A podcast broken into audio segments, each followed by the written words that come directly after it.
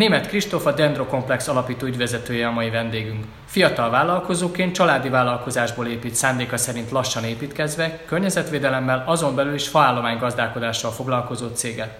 Cégén keresztül a lassú növekedés egyik hazai példáját mutatjuk be a gyakorlat oldaláról.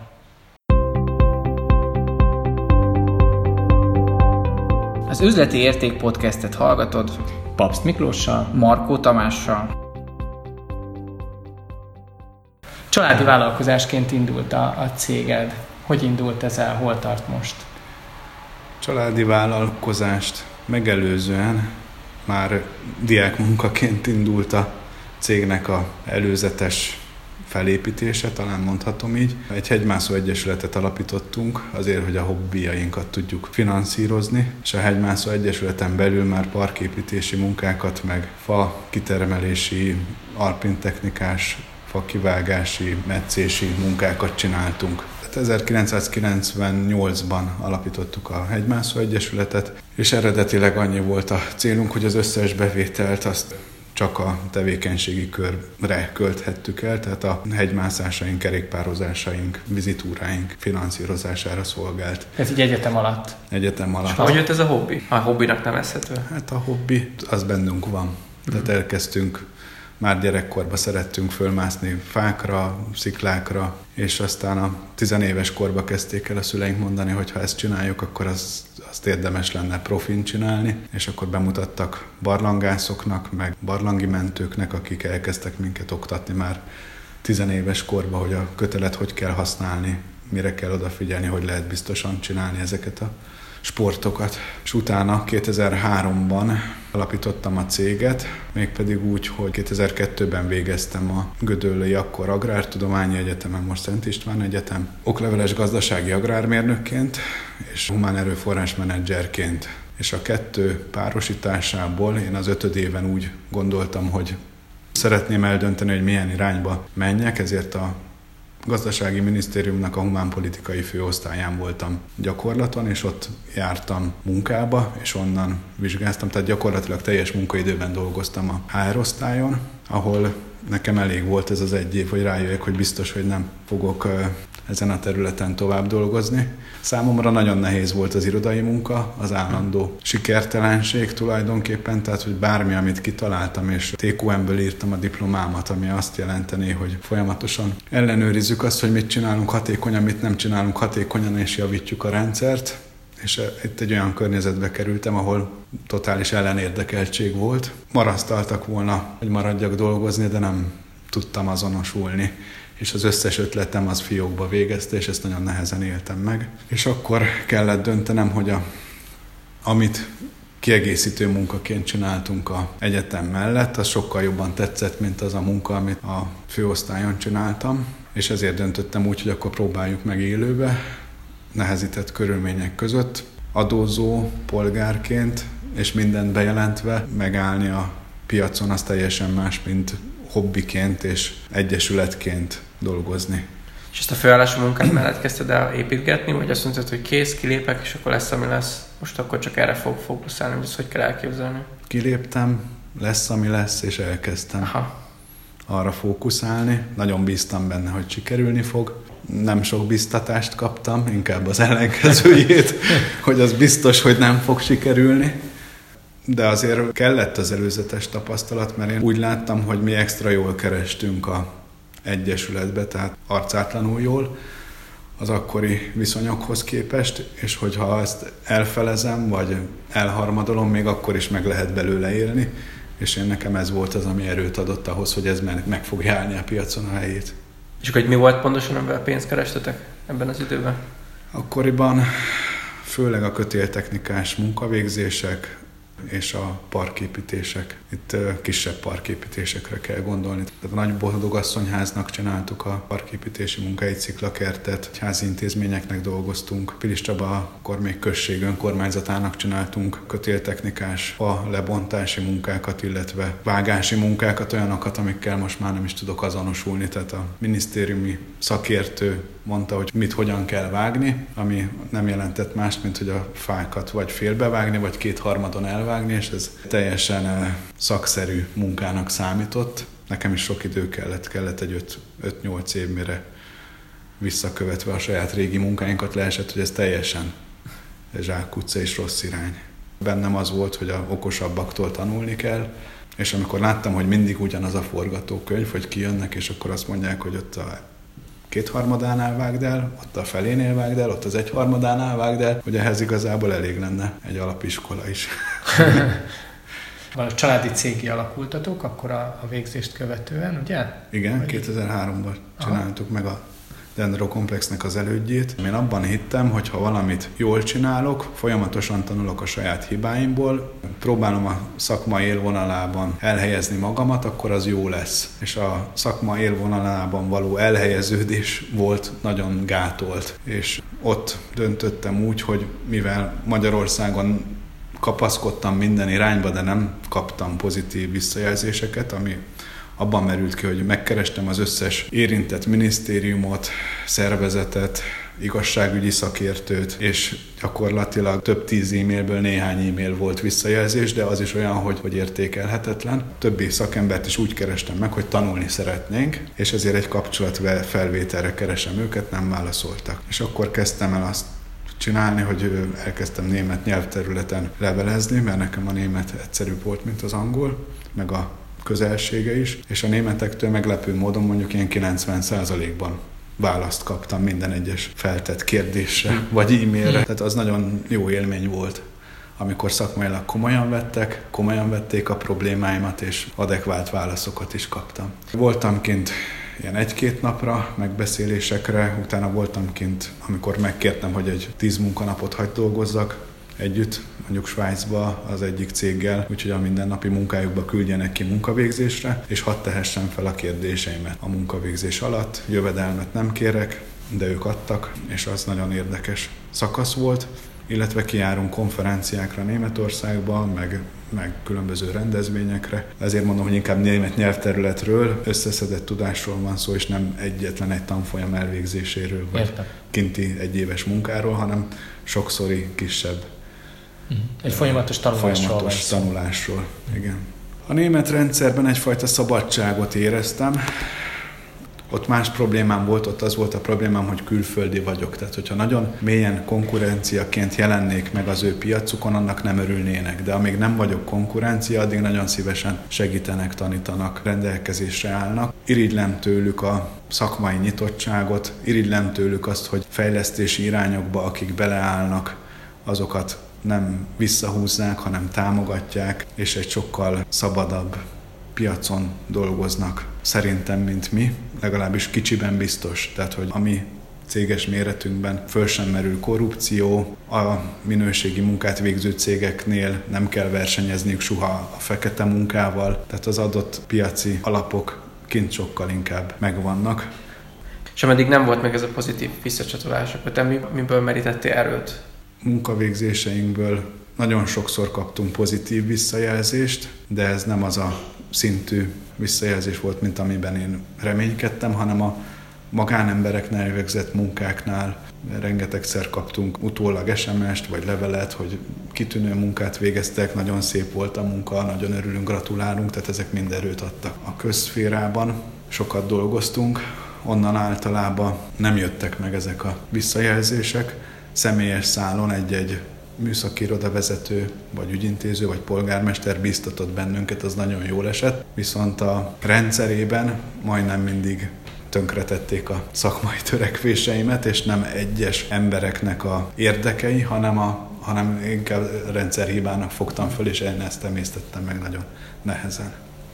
Családi cég vagyunk, nagyon szerettem együtt dolgozni a testvéreimmel. Örültem neki, hogy sikerült egyben tartani a kapcsolatainkat, mert hogyha külön-külön dolgoznánk, akkor sokkal kevesebb közös időnk maradna, és én ezt egy úgy éltem meg, hogy mindenkinek jó ez, és senkinek sem hátrányos, akkor jó életút az, hogy kiegészítjük egymást, ismerjük egymást, együtt dolgozunk, ismerjük egymásnak a nehézségeit, gyengeségeit, erősségeit, és jól leosztható a munkavégzés ebben a felállásban. Hogyan alakult tovább a cég élete? Szakmailag meg kellett húznom egy kompromisszumot, és talán itt összeér az előző szállal az, hogy én ilyen 5-8 éves távlatban észrevettem, hogy rengeteg kárt okoznak a régi idézőjelben minisztériumi szakértők alapján végzett csonkolási munkák, mert most már csonkolásnak hívom a fák visszavágását, és egy öngerjesztő folyamatban megy bele, tehát újra kihajt a fa, gyönyörűen néz ki. Tehát jön egy laikus, és azt mondja, hogy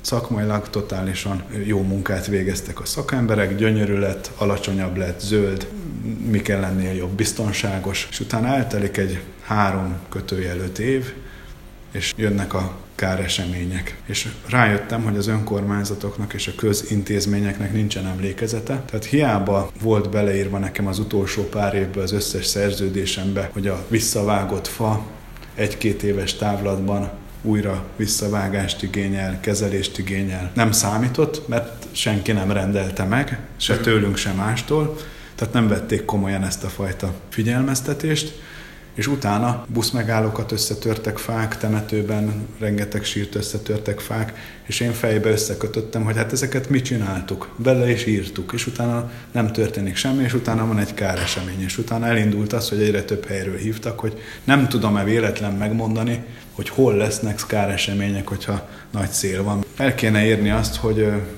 ideális faállapotokat vagy faállományokat meghatározzanak városok, vagy települések, vagy cégek, és még akkor is lesznek benne változások, de legalább egy stratégiai terv kellene, hogy legyen, hogy az elkövetkezendő, nagyokat szoktam mondani, 50 évben, de szűkítsük le, hogy mondjuk 50-et nem tudunk, akkor legyen az csak 5-10 vagy 20 év, hogy abban hol épül sportcsarnok, hol lesz járdaépítés, hol van vízelvezetés, stb., mert ez mind a faállományokat érinti. És ahol építési munkák lesznek, ott ne költsünk rá nagyon sokat, mert azért, hogy kivágassunk 200 darab fát, azért kár 200 darab fát egy évvel előtte megmetszetni, méregdrágán. Viszont ahol nem lesz ilyen építési munka, és egészséges és nagyon nagy értékű fáink vannak, azokat mindenképpen méressük föl, és legyen az, hogy bizonyos érték fölött, vagy bizonyos történelmi kötődés, vagy másfajta kötődés miatt a fáknak a x százalékára mondjuk azt, hogy ez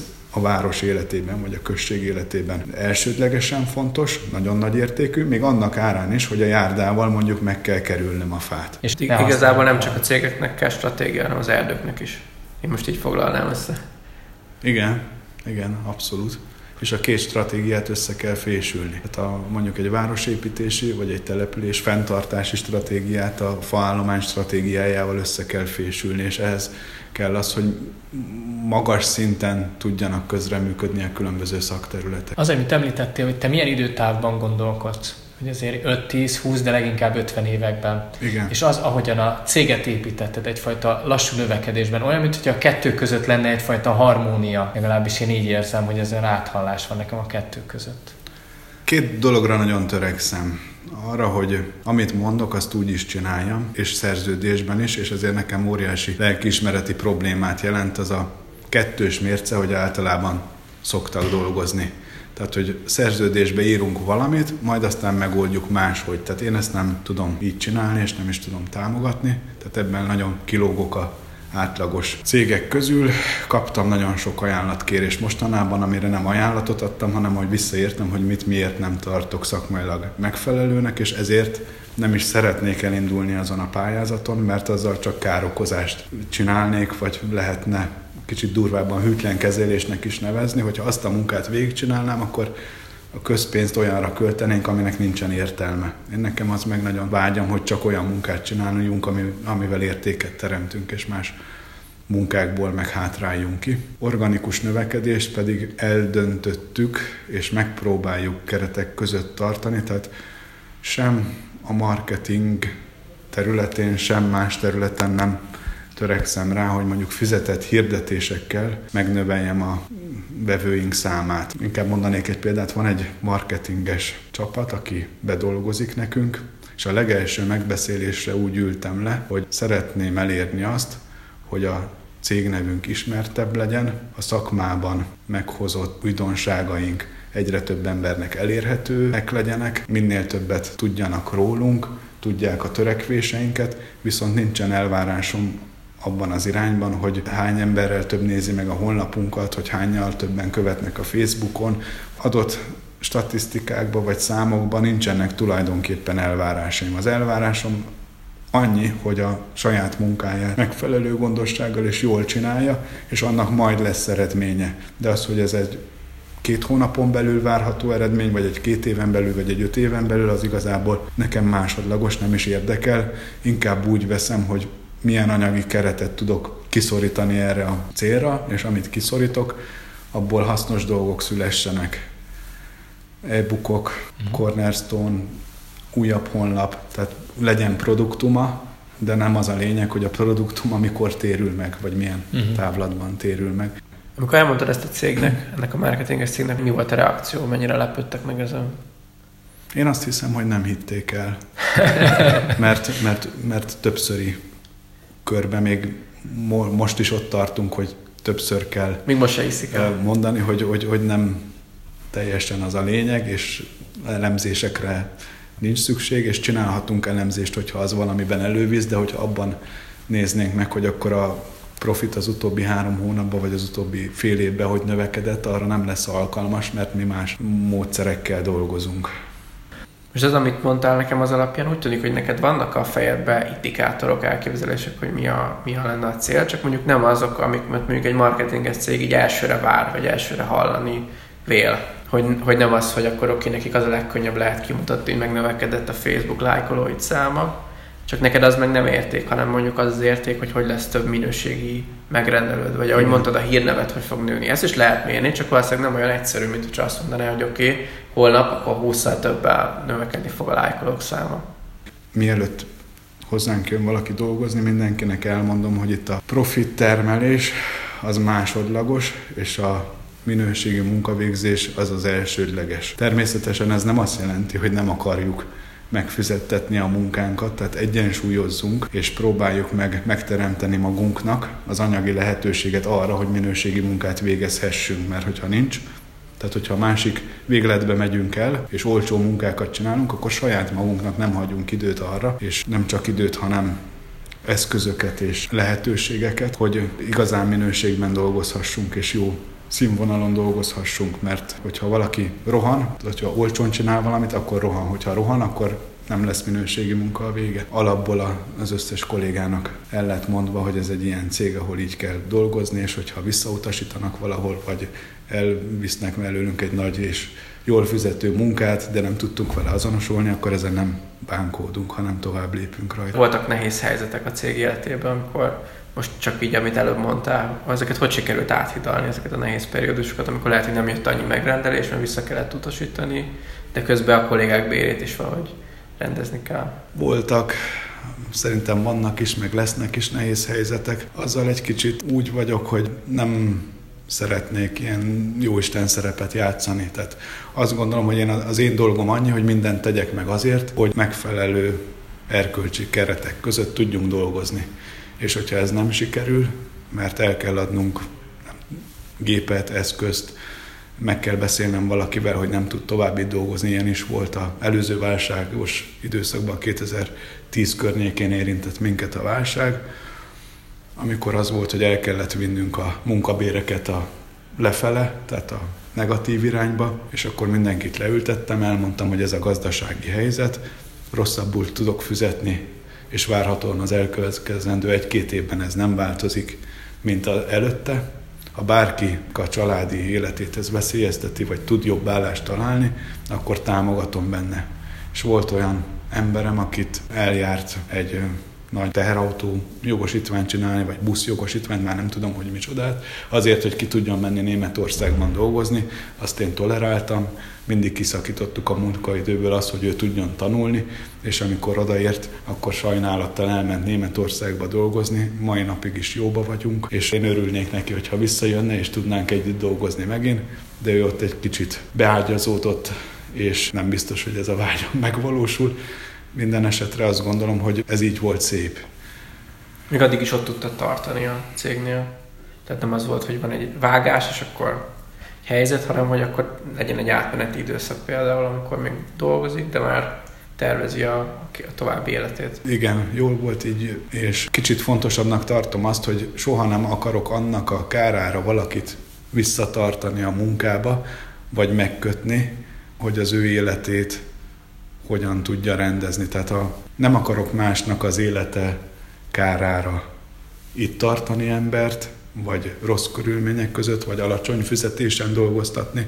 Azért, mert van egy piaci helyzet, azt gondolom, hogy ez az én problémám, és amíg én ezt így csinálom, addig csinálom. Amikor akarok, akkor én is kilépek belőle, és elmegyek alkalmazottnak, vagy találok más munkahelyet. Ha csinálom, akkor el tudom mondani, hogy mikor vannak nehézségeim, és hogyha abban tud osztozni más is, akkor nagyon örülök, hogy osztozunk. Amikor nem tud osztozni, akkor meg megértem, mert mindenkinek más az életritmusa, más szükségletei vannak, és nem akarom ahol sem azt megélni, hogy jogilag, anyagilag, egyéb eszközzel már a zsarolási vagy a visszaélési kategóriába kerüljek, hanem addig akarom folytatni, amíg mindkettőnknek jó vagy vállalható. Ez egy korrekt üzleti magatartás, azt gondolom, és egy nagyon felelős hozzáállás vezetőként az alkalmazottakhoz. Van egy tudatos fókuszod, hogy merre, merre akarsz menni, amiből nem akarsz engedni, akár morálisan, akár a, a természet szeretet miatt, és van egy szakmai elvárásod, amiből szintén nem akarsz engedni, és az, hogy aki ebbe belefér, azt köszönettel elfogadom, és akkor azzal tudok üzletet kötni. Hát, hogy te ilyen módon megteremted azokat az ügyfeleket, akik vele tudnak dolgoztatni vagy akik, akikkel te hajlandó vagy együttműködni. Talán még így, még így is pontosabb. Tehát, hogy igazából az egész piaci logikát megfordítod, és azt mondod, hogy én nem a kereslet után megyek, hanem én magam teremtem meg a keresletet, és abból építem fel, hogy mi az, amire én válaszolni fogok, és tudok. Ez nagyon más, mint ami a jelenlegi piaci logika. Igaz, hogy megfordítjuk a piaci logikát, csak csak nem szeretnénk másképp. És a partneri viszonyban is az az elképzelésem, hogy akkor vagyunk partnerek, hogyha mindkettőnknek jó, nem akkor, hogyha a másikat megfőzzük, hogy ez neki is jó, vagy megnyerjük magunknak, hanem én tényleg azt szeretném, hogy ő is hosszú távon azt érezze, hogy ez neki jó, és én is azt érezzem, hogy ez nekem jó. És a kompromisszumok nagyon nehezek, nagyon sok helyen az lenne az elvárás, hogy én egyedül mondjam meg, mi az, ami biztosan jó szakmailag. És én hiába tudom a szakmait, általában amikor dolgozunk, akkor vagy van a szakma, és van egy magánember. Van a szakma, és van egy cég. Van a szakma, és van az önkormányzat. És a jó megoldás az majdnem mindig kompromisszumos. Annál fogva, hogy nincsenek végtelen anyagi keretek, nincsenek végtelen jogosultságok, és én azokkal szeretek nagyon együtt dolgozni, akiket tényleg érdekli a munkánk, tud elegendő időt szakítani arra, hogy megértse a határeseteket, vagy a problémás helyzeteket, vagy a